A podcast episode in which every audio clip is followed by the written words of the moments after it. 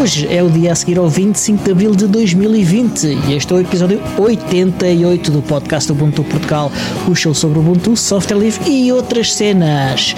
O meu nome é Diogo Castantino e comigo está o Tiago Carrondo. Olá, Tiago. Olá, Diogo. Então, está tudo bem? Está tudo fixe, pá. E contigo? Também, olha, está tudo muito bem. Estou-me a sentir muito bem. Tive um fim de semana muito bom. Epá, que bom. É, não é? Tudo muito bem, muito bom, está tudo ótimo, está tudo espetacular. Então, olha, tenho, e eu começo já, tu ainda não me perguntaste, mas eu respondo já. Tive um sábado e um domingo. Olha, antes de entrar por aí, eu quero fazer aqui uma nota, porque nós tivemos aqui uma grande alteração, um grande movimento de patronos. Epá, eu quero começar por agradecer-lhes, porque eu estou mesmo bué de grato aos nossos patronos.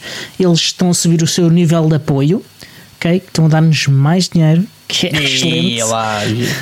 Eu vou já trocar de carro, aviso já estou a escolher, vou trocar de carro. Eu também, e de casa também. E também temos mais patronos, o que também é muito fixe, muito obrigado. Isto obviamente não dá para a gente comprar nem um carro nem uma casa, a não ser daqueles de brincar muito pequeninos, ao fim de muitos meses disto. É só mais divertido, acima de tudo. Exatamente. Tornar as coisas mais divertidas. Eu queria também... E ajuda a pagar custos também. Sim, essa parte sim, mas honestamente acho que é mesmo o ser mais divertido. É da mesma maneira como nós, antes de começarmos a gravar, quando nós temos aqui um patrono, como temos agora, a desejar-nos uma boa noite e imediatamente antes de nós começarmos a gravar, isto como público é muito mais giro, torna a coisa um ato muito menos solitário. Não é que eu me sinta sozinho contigo, Diogo, nada disso. Não, eu percebo perfeitamente. Mas saber que temos alguém do lado lá e que nos está a ouvir em tempo real torna as coisas, lá está, mais divertidas. Sem dúvida. Aliás, um dos meus episódios preferidos foi o episódio que a gente gravou na Ubucon em Xijom. Sim. E foi super divertido, porque tínhamos mesmo público ao vivo e a interagir connosco e a melhorar o podcast com efeitos sonoros. Sim. O som não era dos melhores, mas o espírito que se viveu lá, sim. Foi muito bom. Concordo contigo. Mas olha, estava eu então aqui cheio da galga. Mas olha... À segunda nota. Então, segunda interrupção, meu. É a segunda interrupção. Eu vou-me embora, pá. Que é. Epá. Vais a seguir. Primeiro ouves esta. São capazes de já ter visto os novos desenhos do nosso animal do Ubuntu. Temos as novas poças. O nosso animal, exatamente. Pensei que ias falar de mim. Isso é a seguir. São as novas fuças desenhadas pela Joana Afonso, que é uma artista muito dotada, claramente, e com uma grande paciência, claro, para nos aturar, e que, pá, ela é uma artista super premiada e tudo, já ganhou prémios da BD na Amadora e prémios no estrangeiro e tudo, pá, e também está a fazer desenhos para o Linux Tech PT, portanto ela é a desenhadora oficial do Linux em Portugal, parece-me que neste momento.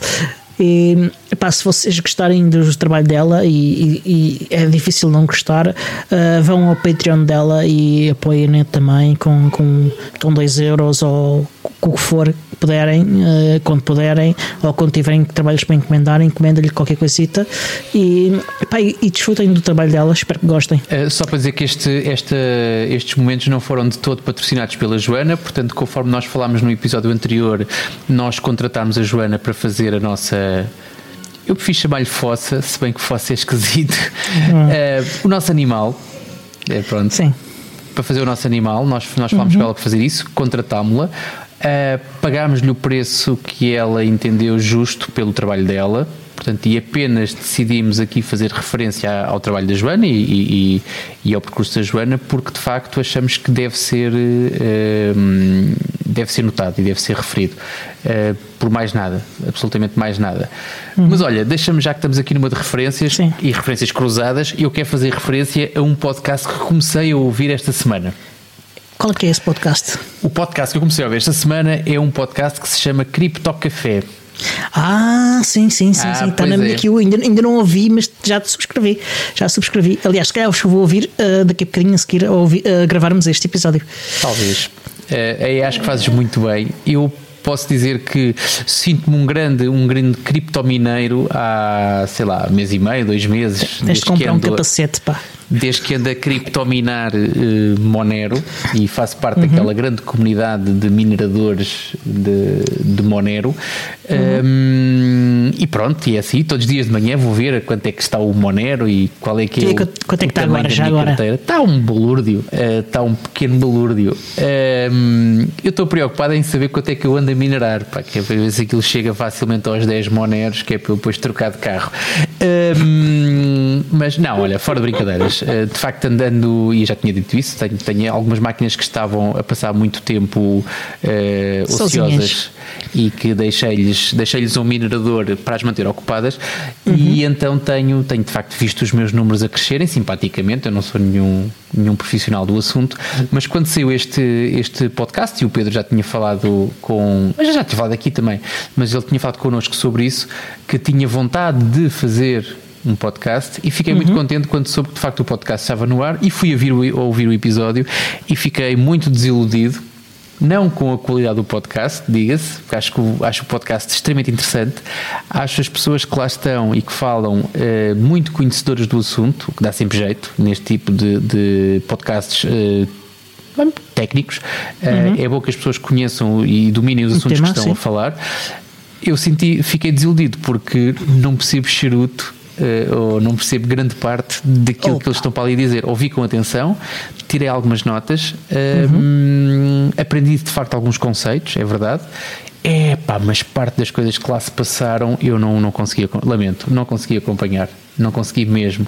Mas pronto, estou ansioso pelo próximo episódio, porque eu acredito que comecem a ter legendas, ou seja, que eles comecem a fazer... e que comecem a ter um bocadinho mais de atenção por pessoas como eu, que de facto se interessam pelo assunto, mas que dominam e a própria dinâmica e a flutuação e a relação com moedas físicas, ou eles chamam-lhe outro nome, não é moedas físicas, chamam-lhe outra coisa. Fiat. E, exatamente. São conceitos giros, alguns deles que eu nem sequer nunca me tinham passado pela cabeça e que me obrigaram, de acordo com aquele enquadramento, a pensar no assunto, o que é muito interessante. Até sentiste o mesmo que eu sinto com quase todos os podcasts. O que é fixe porque um gajo também fica curioso e vai pesquisar mais coisas e aprende mais, e daqui a uns tempos percebe e já consegue acompanhar. E claro que quando é um podcast novo é normal que eles também tenham que ajustar um bocadinho, se calhar, a forma como falam das coisas, e é uma coisa que se aprende e que se vai evoluindo com a prática, e não estou minimamente preocupado com a capacidade deles de criarem um podcast muito interessante, acessível a muita gente. Conheces mais alguém, além do Malman? Não conheço o Malman, mas tenho a certeza que o Malman se vai rodear de gente que seja competente e interessante para falar do tema. Estou contigo, temos a mesma convicção. Tu e tu, Diogo, o que andaste a fazer esta semana? Olha, esta semana... Aviso já, é que eu tenho que interromper 2 vezes também, tu interrompeste-me 2 vezes. Okay. Aviso já que ainda tenho mais coisas para dizer. Ok, só muito isto. Bem. Mas olha, agora és tu. Ainda antes de entrar das coisas que eu andei para dizer, tenho outra coisa para dizer, que é... Eu vou-me interromper a mim própria.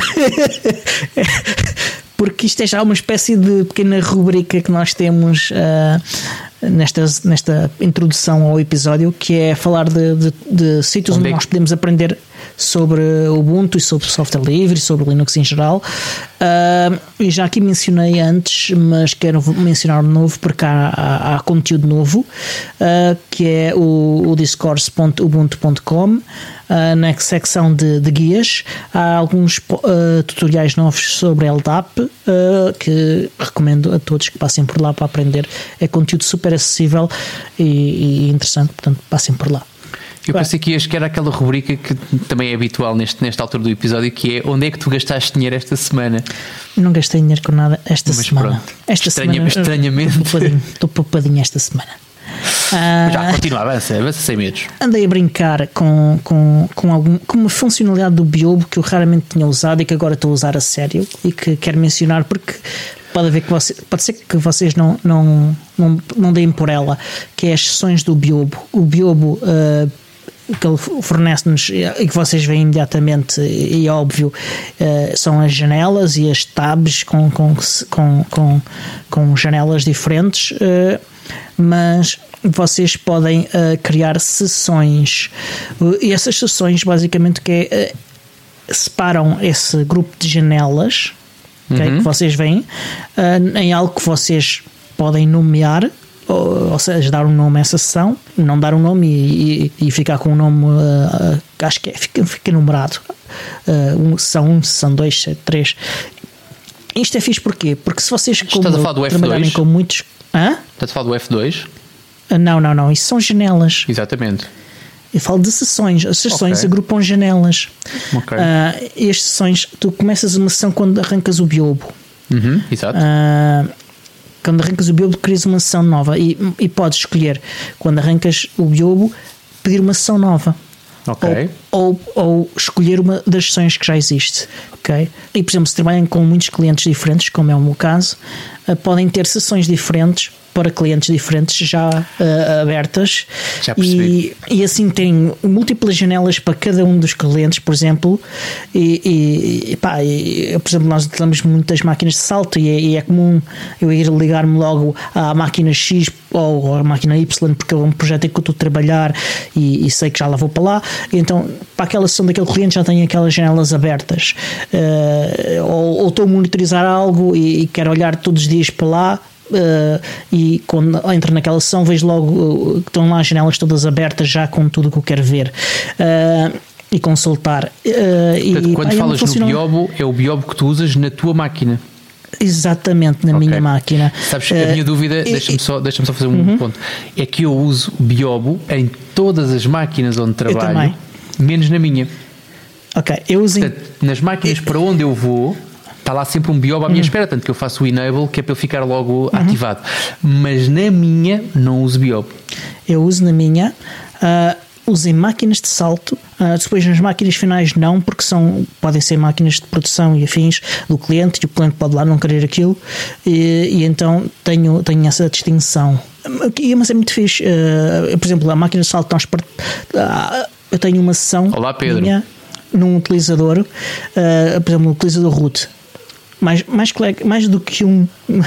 mais do que um utilizador de root daquela máquina. Se eu for lá, eu tenho lá a minha sessão separada de tudo o que é resto e os meus colegas não tocam naquilo. E vice-versa, eu não toco nas deles. Exatamente. E o que é fixe. É uma funcionalidade fixe que passa ao lado de muita gente e eu achei que era interessante chamar a atenção para ela. Eu já pensei nisso e já tentei usar Biobo no meu desktop várias vezes, mas acabo sempre por esbarrar, porque acima de tudo aquilo que eu gosto, lá está, tem que ver com as janelas que tu abres e os splits, e eu consigo dominar melhor os splits usando o Terminator do meu lado. E não preciso e consigo viver bem sem o Biobo, porque grande parte das ferramentas e das funcionalidades que o Biobo me oferece eu consigo, por estar num desktop, consigo-as de outra forma. Agora, quando instalo máquina nova, ou quando é a primeira vez que eu entro em máquina nova, e felizmente eu tenho 98% das máquinas com que trabalho sou Ubuntu, portanto o Biobo está por omissão, eu não tenho que acrescentar software. A primeira coisa que eu faço, porque eu normalmente não partilho utilizadores com o resto da equipa, portanto cada utilizador tem o seu próprio utilizador, portanto aquilo que eu faço quando entro na máquina a primeira vez é, olho, o quê? Não está Biobo ainda? Biobo enable, sai fora, entro outra vez, ok, já está Biobo, estou em casa, e a partir daí então trabalho, e o que me acontece muitas vezes é, se calhar por isso é que eu não senti necessidade dessa funcionalidade, é, eu muitas vezes deixo o Biobo correr, como é normal, do lado de lá, e quando chego encontro exatamente aquilo que deixei. Agora, abrir sessões, não estava a perceber até tu me dizeres, e até eu depois relacionar que, este tipo está aqui a dizer que está a usar o Biobo, mas deve ser na workstation, não deve ser no destino. Eu uso nos dois sítios e uso, porque eu tenho casos em que é como tu, que cada um tem o seu utilizador, tenho casos em que partilhamos alguns utilizadores e temos casos em que o Biobo nem sequer corre naquelas máquinas por não terem Python sequer, e o Biobo é feito em Python. Ok, parece-me bem, mas eu tenho de tal maneira, eu ponho o Biobo nas máquinas todas, que uma das coisas que eu acho que até já falei aqui era exatamente eu guardar o meu perfil Biobo e carregá-lo nas máquinas todas onde trabalho. através do Ansible ou outra coisa qualquer, e fazer isso. É uma solução prática. Mas olha, segunda ficha da minha parte. Então, outra coisa que me teve a manter ocupado mais até no fim de semana, portanto ontem, especificamente ontem, foi, e motivado pelas... a ver se eu consigo passar o episódio inteiro sem usar o termo técnico que me tem acompanhado nos últimos tempos, portanto vou tentar fugir da expressão, mas motivado pelas minhas ações nos últimos tempos, nas últimas semanas, e por algumas integrações que fiz no meu Home Assistant, um Raspberry Pizinho que eu tenho para mais ou menos monitorizar e controlar algumas coisas na minha casa. Apercebi-me que estava a perder algumas leituras de alguns... Agora que tenho finalmente leituras de umidade, temperatura e um dew point, que eu desconhecia o que era até ontem, que fui à procura de informação, e estava a perder algumas dessas leituras e percebi que era qualquer coisa no MQTT que não estava a comunicar, e portanto tive que fazer algumas alterações.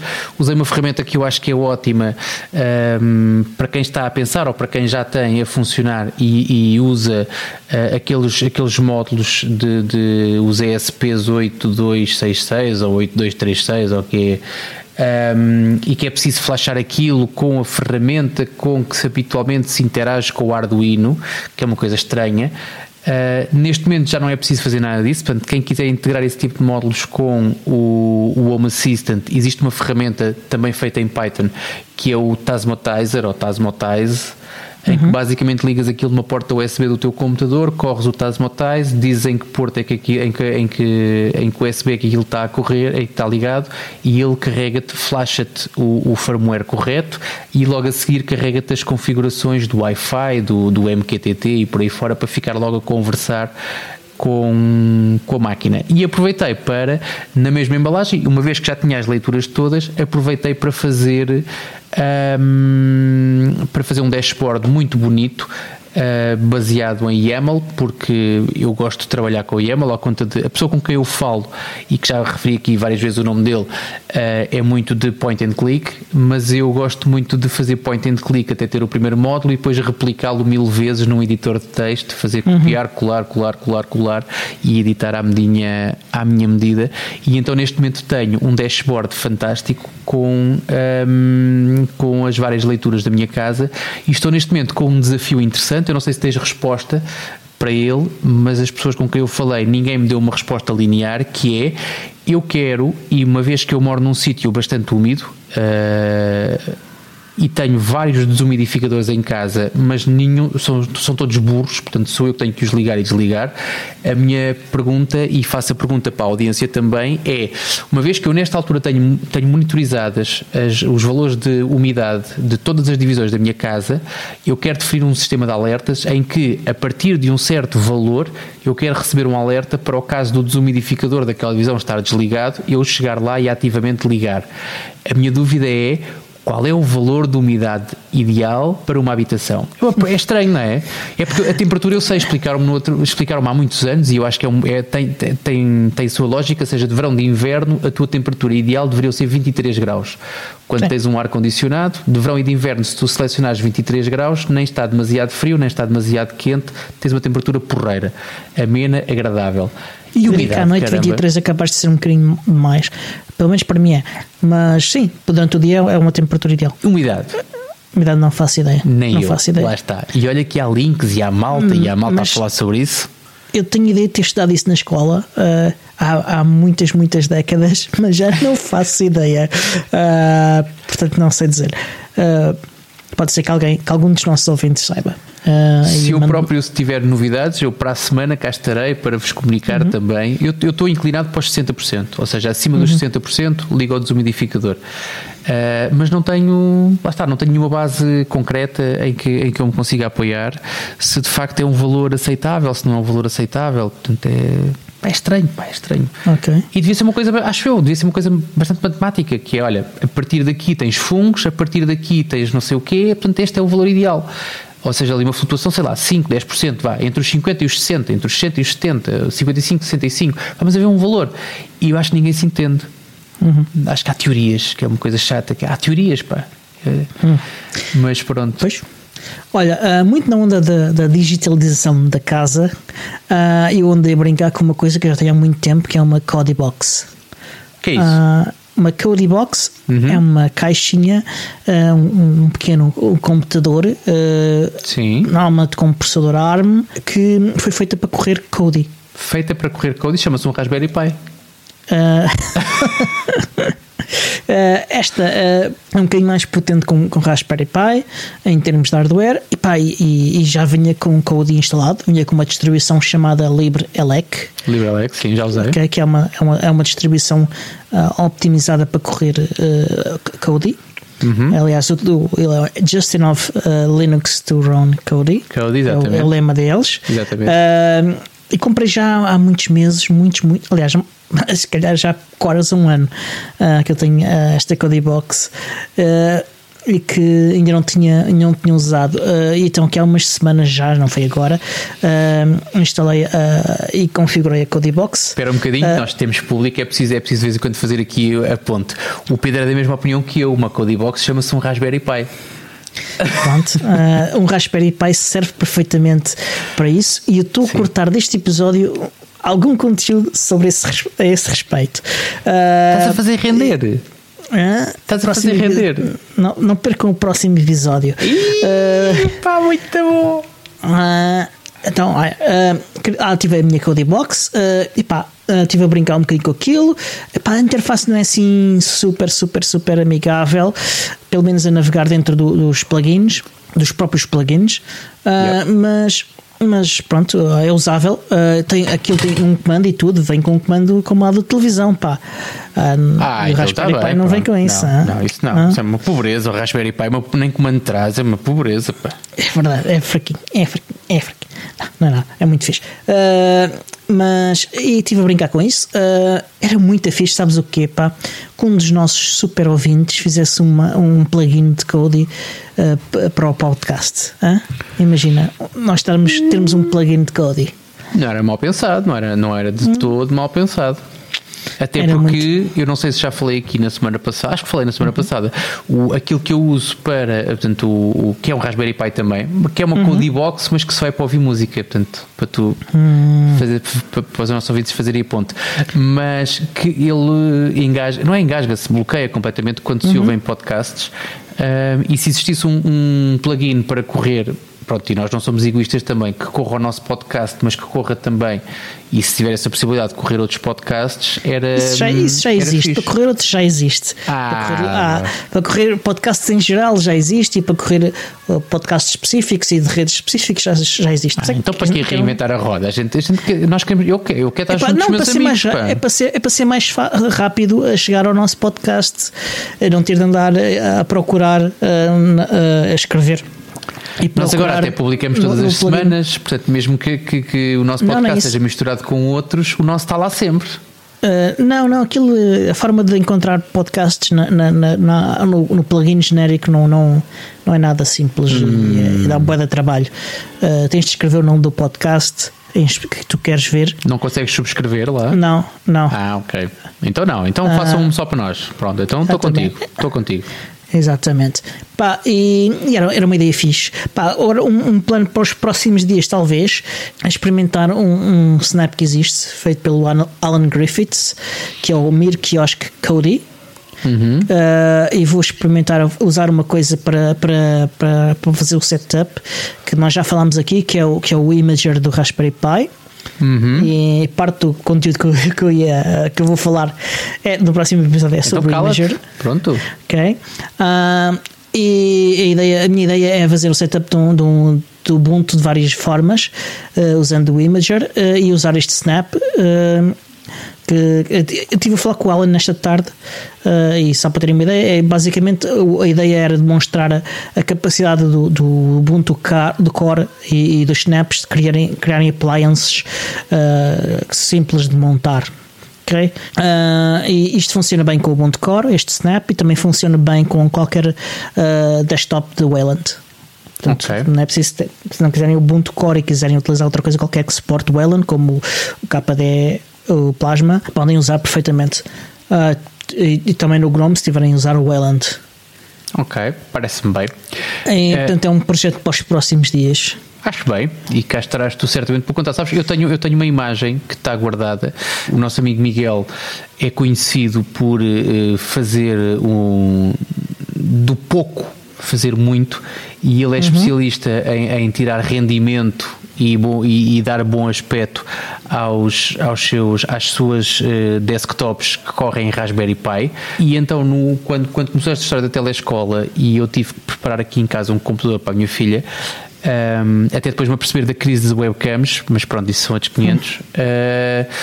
Eu estava a preparar-lhe um Raspberry Pi 4 que eu tinha comprado especificamente para ela utilizar, mas estive a prepará-lo especificamente para ela poder fazer, exatamente, assistir às aulas e para poder fazer os seus trabalhos e tudo isso. E na altura falei com o Miguel, que me mostrou o aspecto, a aparência e o desempenho mostrou-me à distância, com as devidas distâncias, não comece com coisas.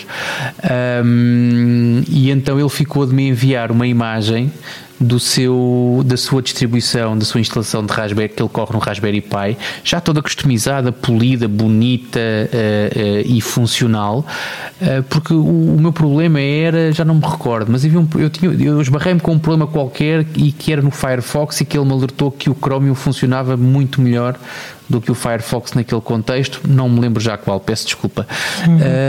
Mas pronto, motivado por tudo isto, o Miguel fez uma imagem que já simpaticamente me enviou, e que até já ofereceu no grupo do Telegram a quem quisesse também. Completamente. É uma imagem com o requinte e com o gosto cuidado e refinado que o Miguel habitualmente usa nas suas coisas, e então estou louco, e agora estavas a falar aí no Imager, e eu estava a pensar que tenho de facto uma imagem que não sei como é que foi feita. Eu dei-lhe umas dicas, mas acho que ele fez como bem entendeu, para experimentar no Raspberry Pi aqui, porque este aqui não está, de facto, neste momento não está a ser utilizado, até por questões de webcam gate, em que não se consegue comprar uma webcam há mais de um mês, sem ser ou daquelas muito michurucas, ou daquelas muito muito de gama muito elevada para aquilo que é a utilização, portanto não se justifica. Mas pronto, olha, mas eu queria te dizer ainda mais uma coisa sobre o meu Home Assistant e a relação que eu tenho estado a ter com o meu Home Assistant. Ora, eu tenho, e já falei aqui também sobre isso, portanto não me quero repetir, eu tenho duas impressoras 3D ligadas a dois Octoprints, que são uma espécie de servidores de impressão específicos para impressão 3D, e eu não sei se disse na altura ou não, mas liguei os meus dois Octopis, porque correm em Raspberry Pi, a clientes Telegram, e tinha coisas muito giras, como sempre que havia qualquer coisa de estranho com a impressão, eu recebia um Telegram, ou sempre que a impressão terminava, eu recebia um Telegram para me permitir, as impressoras não estão aqui ao meu lado, portanto, para permitir que eu vá ao sítio onde estão as impressoras e faça a manutenção, nomeadamente tirar as peças, pôr novas, pôr laca, aquelas coisas habituais. Ora, quando fiz a integração desses Octopis com o meu Home Assistant, comecei a tentar perceber a lógica de ter dois Telegrams diferentes em dois servidores diferentes, e porque é que, já que eu tinha tudo centralizado no Home Assistant, porque é que eu não tinha o Home Assistant a conversar comigo, um ponto centralizado, sobre aquilo que se estava a passar nas duas impressoras. E então isso foi isso que eu fiz. Ainda falaste no episódio passado. Pronto, foi isso que eu acabei por fazer. Já tinha falado sobre isto. Portanto, neste momento está muito aprimorado, está a funcionar, que é um mimo, e deixei de ter uma areia na engrenagem, que não era areia, porque ele funcionava bem, mas deixei de ter dois bots do Telegram sem necessidade. E já que falaste em amigos nossos, eu vou falar de outro amigo nosso, o Marcos Costales, um grande amigo. Ele não gosta de Nautilus, pá. Ele não gosta mesmo do Nautilus, que ele tem uma série de limitações, que são limitações de versões recentes do próprio Nautilus, e são, principalmente tem a ver com a forma como o Nautilus lida com o desktop, okay? E isto tem a ver com a visão da própria equipa do GNOME sobre o que é o desktop. Há muita gente que usa o GNOME que não quer usar a visão da equipa do GNOME, não sei. Faz sentido? Não sei se faz sentido, eu tenho dúvidas se faz sentido, mas pelo menos as pessoas poderem optar, acho que faz sentido. Sim, sim, podem optar também por, não usar, também por não usar o Chrome. Mas sim, neste caso o nosso Costales foi uma pessoa super expedita, então o que é que ele resolveu fazer? Foi substituir o Nautilus pelo o Nemo. E então ele criou um videozinho a explicar como substituir o Nautilus pelo Nemo, e se quiserem, se estiverem chateados com as limitações do Nautilus, e, pá, vão ver aquele vídeo porque está bem feito. Ele explica tudo, ele explica os motivos, ele explica como remover o Nautilus, ele explica como acrescentar o Nemo e mostra um bocadinho das vantagens de usar um em relação ao outro. Portanto, se quiserem, vão ver o vídeo. O Nemo não é um fork do Nautilus? Não faço ideia se o Nemo é um fork do Nautilus. Não tenho ideia que sim.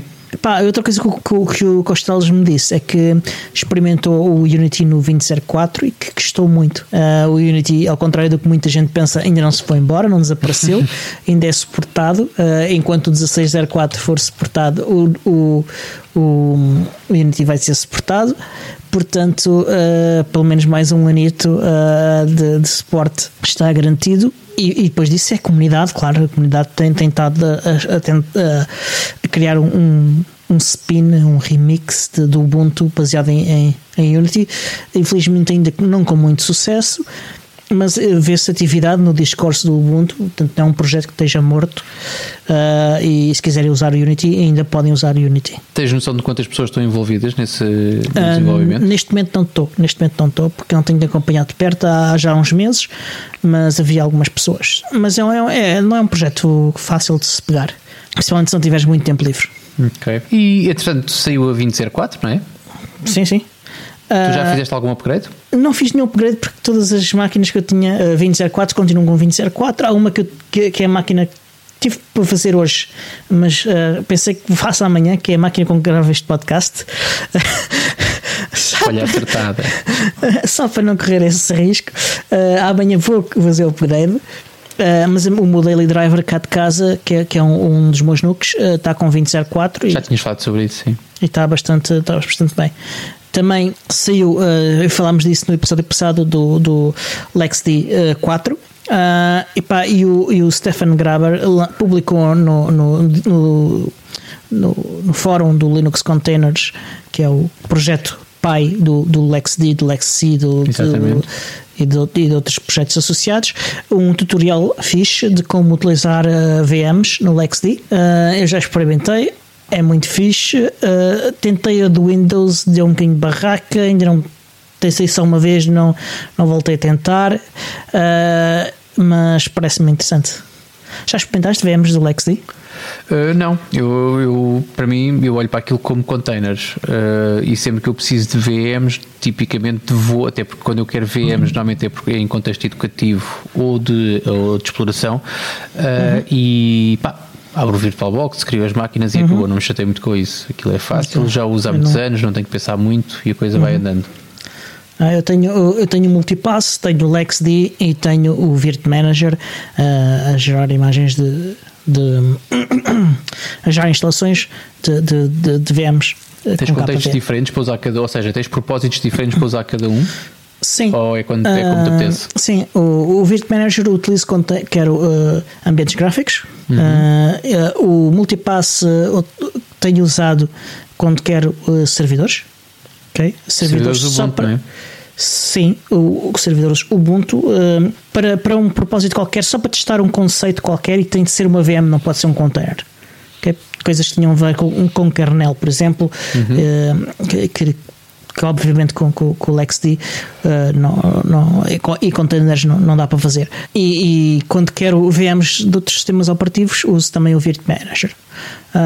Agora, com o LexD dá para fazer VMs de outros sistemas operativos, pelo que e já fiz de CentOS, já fiz de já não sei do quê, e tentei fazer do Windows, só que do Windows tive aquele stress que ainda tenho de investigar, que não tive paciência para isso.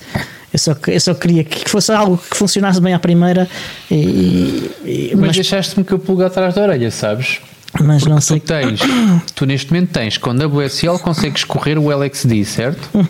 Com o 2 talvez, com o 1 não consegues. com o 2. Estás-me aqui a dar umas ideias. Porque algumas das pessoas para quem eu falo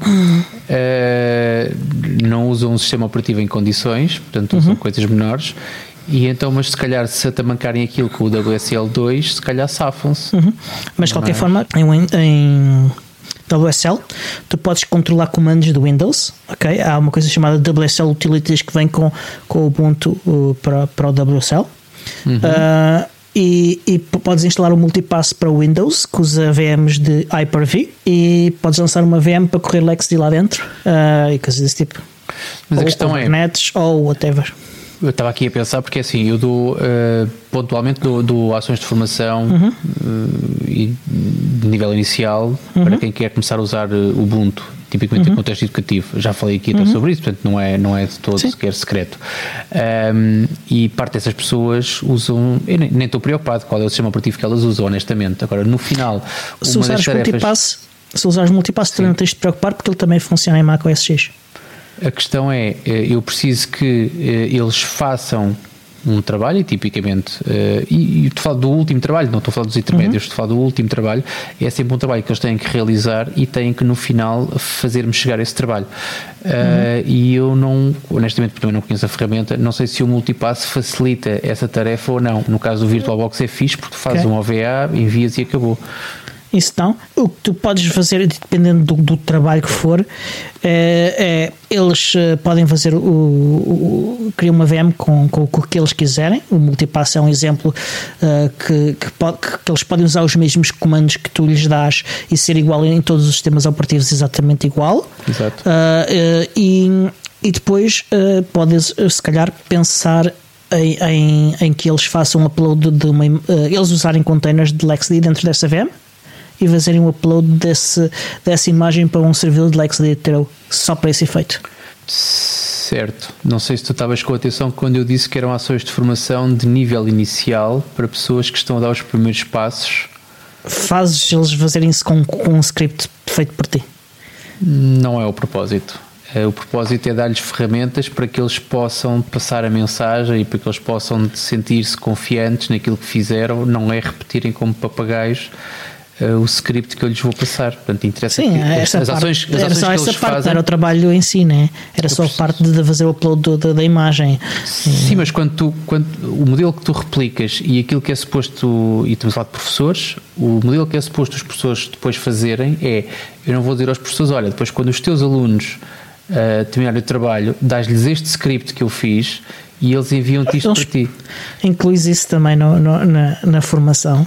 O setup de ambientes para fazer e gestão de ambientes para este tipo de coisas. O tempo que eu estou a explicar isso, em vez de explicar fechas a máquina virtual, clicas com o botão do lado direito, exportar OVA e guardas o fecheiro e envias, em vez de estar a explicar isso tudo, prefiro investir esse tempo, se me sobrar, noutros conteúdos que eu acho que naquele contexto inicial fazem mais sentido. Mas isso é uma opção perfeitamente legítima. Mas, por exemplo, num nível intermédio poderá fazer todo sentido.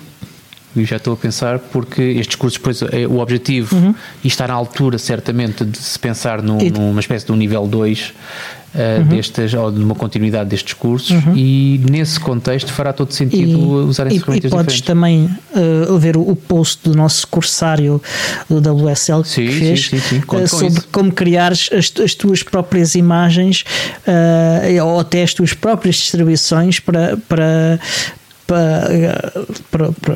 pode ser até para LexD ou para WSL ou o que for.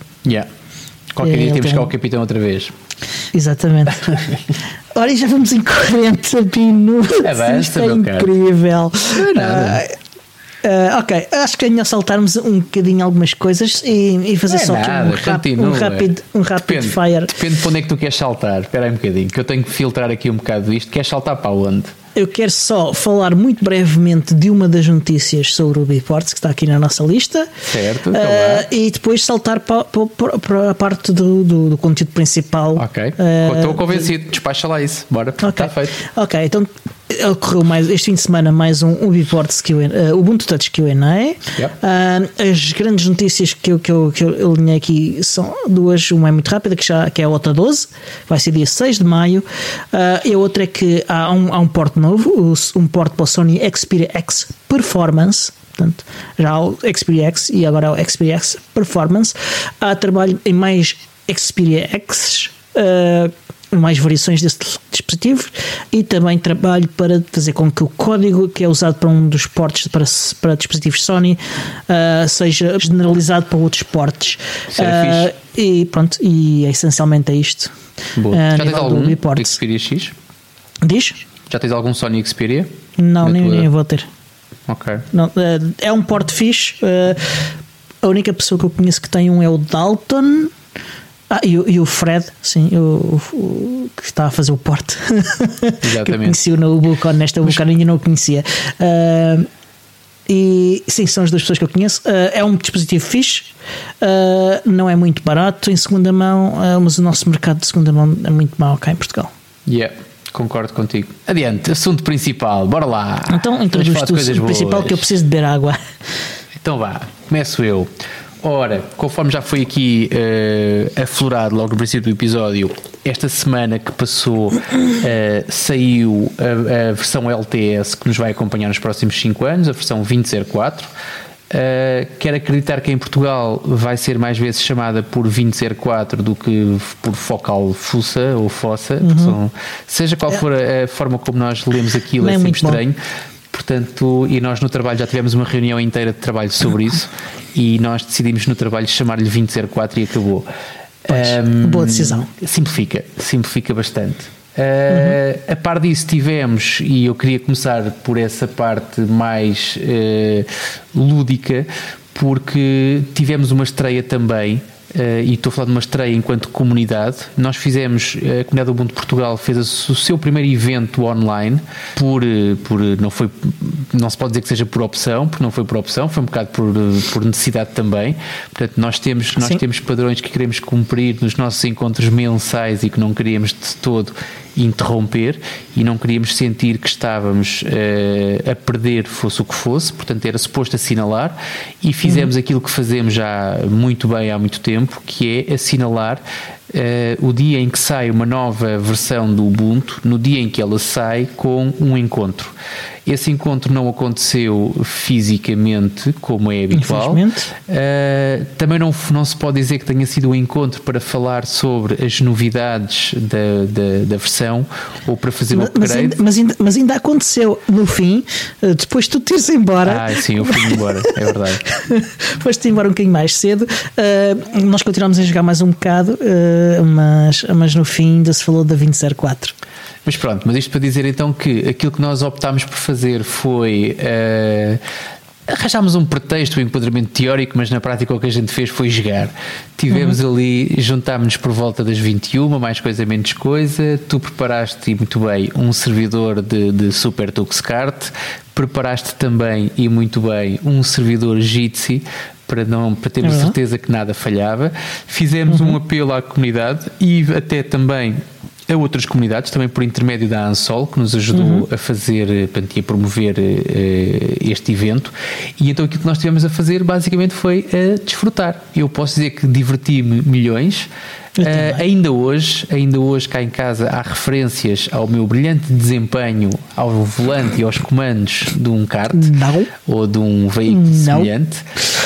Isto porque, para quem não esteve presente, e eu também não me acanho, um dos meus opositores nos duelos que nós fomos fazendo era a minha filha mais velha, que é bastante mais dotada a jogar Super Tux Kart do que eu, o que me leva a, logo que esta história do confinamento termine, eu vou pedir um teste de ADN, porque eu achei aquilo muito estranho. Achei muito estranho, de facto a minha filha ia demorar para fazer duas voltas numa pista qualquer, metade do tempo que eu demoro. Ficou sempre à minha frente, no lugar à minha frente. Pronto. Eu fiquei um bocado sentido com isso, portanto vou querer desforra. Exatamente. Eu ainda bem que falas na desforra, porque aquilo que eu senti, portanto, e de facto é, agora fora de brincadeiras, é interessante e é de facto diferente, perde-se um bocadinho da parte social quando fazemos um encontro online. mas ganhamos outras coisas. Portanto, eu habitualmente não levo a minha família para lado nenhum, não é para lado nenhum, mas para este tipo de contexto, porque não só porque a gente se reúne num bar, não só porque é um bar onde habitualmente se fuma e onde habitualmente se fica até um pouco mais tarde, e então ser cá em casa dá-nos um conforto diferente e permitiu então que nós tivéssemos e que passássemos um bom bocado, e estou a falar passássemos eu e a minha filha em conjunto com o resto das pessoas, contigo, com o David, com o Malman, também nos está a ouvir, e uma série de gente. Chegámos a ser em pico, chegámos a ser perto de 20. Em simultâneo fomos só 16, mas devemos ao todo ter andado por volta das 20 e qualquer coisa pessoas. Eu lembro que no Jitsi comecei a contar janelas, e se as janelas fossem todas reais, eram 24 ou 25. Mas eu creio que não eram todas. Acho que em alguns momentos as ligações caíam. Exatamente. Pode ter acontecido, mas seja como for, foi bastante agradável. De facto é aquilo que tu dizes, eu habitualmente não saio a meio, costumo, quando o evento é presencial, costumo ficar quase sempre até ao fim. Desta vez não, até porque estava com a minha filha, e é complicado dizer à minha filha: olha, agora tu vais deitar e o pai vai continuar aqui que nem um puto a jogar. Portanto, decidi sair ao mesmo tempo que a minha filha. Agora saí com o sentimento de que não só tinha corrido bastante bem, o que para uma estreia é sempre um bom, é sempre, dá-te sempre ânimo para tu fazeres mais vezes, como fiquei com a certeza absoluta que não sei se vai ser para o mês que vem, mas que certamente vamos fazer mais torneios, duelos, encontros, chamam-lhe aquilo que quiserem, mas vamos certamente encontrar-nos mais vezes para jogar Super Tux Kart, ou para fazer uma outra coisa qualquer que seja tão ou mais divertida e tão ou mais lúdica do que foi o encontro da passada quinta-feira, que eu achei delicioso. Foi muito fixe, foi muito divertido mesmo. Tivemos gente que apareceu pela primeira vez em encontros da comunidade Ubuntu, tivemos pessoal que só tinha aparecido, por exemplo, na Ubucon, no Ubucon Europe. Foi muito fixe, foi muito fixe. Foi muito divertido, e tenho também a certeza que vamos repetir, de certeza, porque eu quero. O facto de ser online tem aquela, tem a desvantagem de que de facto a parte social reduz um bocadinho, mas tem a vantagem de, por ser online e por a pessoa que não esteja lá onde estiver, poder participar, fez com que pessoas que habitualmente estão fora até de Portugal pudessem estar presentes e pudessem participar, como se tivéssemos efetivamente todos juntos, e tivemos, durante aquele bocadinho, tivemos todos juntos, ainda que à distância de umas quantas fibras. Sim, e eu até já tenho ideias para melhorar ali o esquema, portanto vou ter que experimentar, não é? Tem que ser. Tá? Isto agora é marcar uma data para o mês que vem. Olha, e por falar de datas, se calhar é uma boa oportunidade para falar da nossa agenda. Queres falar da agenda? Falamos da agenda. Falamos da agenda. Vai haver no próximo dia 30 de Abril, portanto, creio que já quinta-feira, né? Exato. Quarta-feira. É quinta-feira. Portanto, no próprio dia, a hora que isto saiu já foi. Portanto, já foi. Portanto, é mais uma vez é uma vantagem de ser patrono e verem as gravações em direto. Exatamente. Portanto, para vocês que estão a ouvir isto agora, na próxima quinta-feira, logo de manhã. Não sei se é logo de manhã, ainda tenho de ver que horas é que é. Mas vocês podem ir também ver no site do Ubuntu, porque está lá, a Ubuntu Masters Conference. É uma conferência online, obviamente, de profissionais da IT a partilharem os seus desafios e as suas soluções que praticam no seu trabalho e querem partilhar então essas soluções e conversar sobre elas com outros profissionais e pessoas interessadas em IT. Portanto, dia 30 de Abril, não percam, e vão ao site da Canonical, no blog, de certeza que encontram blog.ubuntu.com, encontram de certeza um link para esta conferência.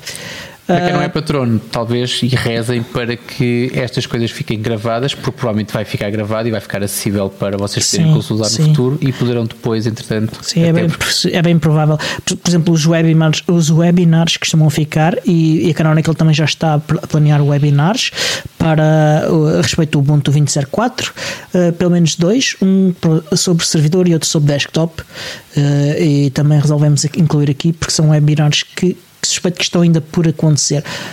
Eles não tinham datas publicadas no artigo, portanto é uma questão de se inscreverem e recebem uma notificação sobre quando é que é. ainda não me inscrevi. Para as pessoas que, lá está, estão a ouvir isto e já passou, é sinal que não são patronos.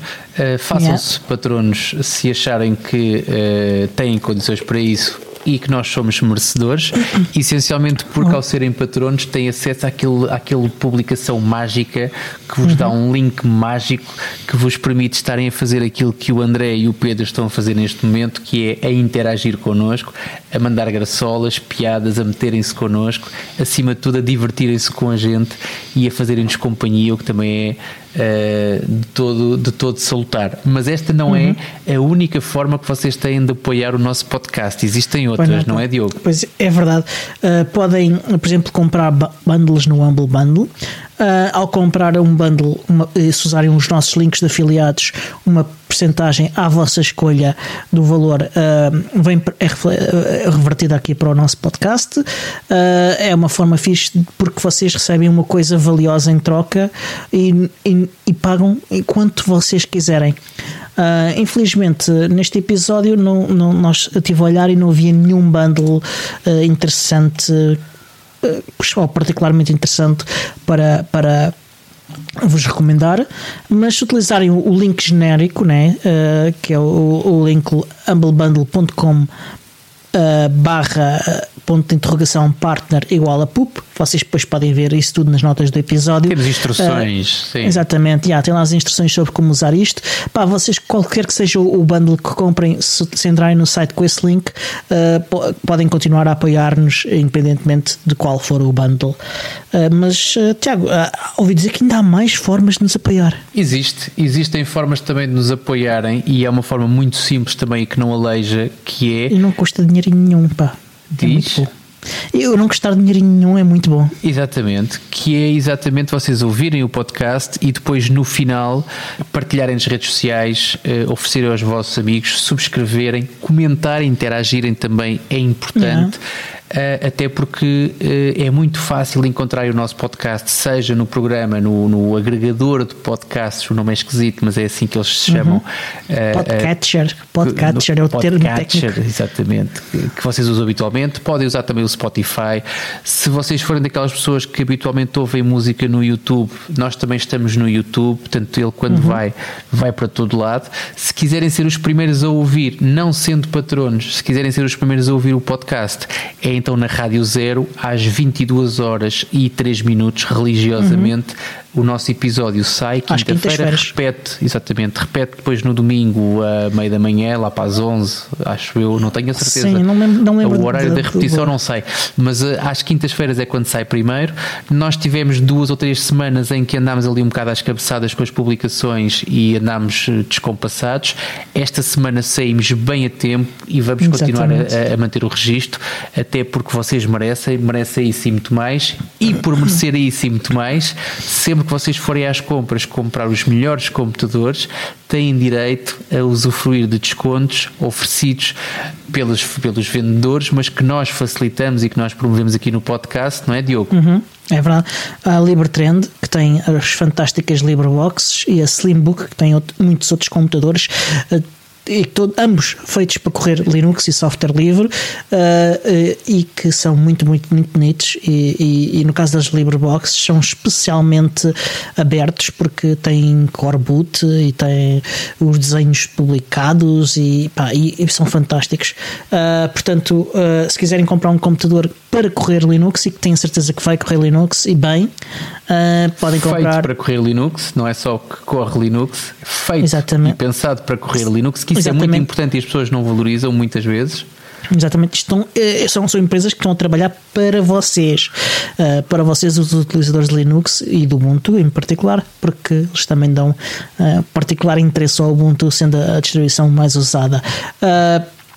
Portanto, usem estes códigos de descontos.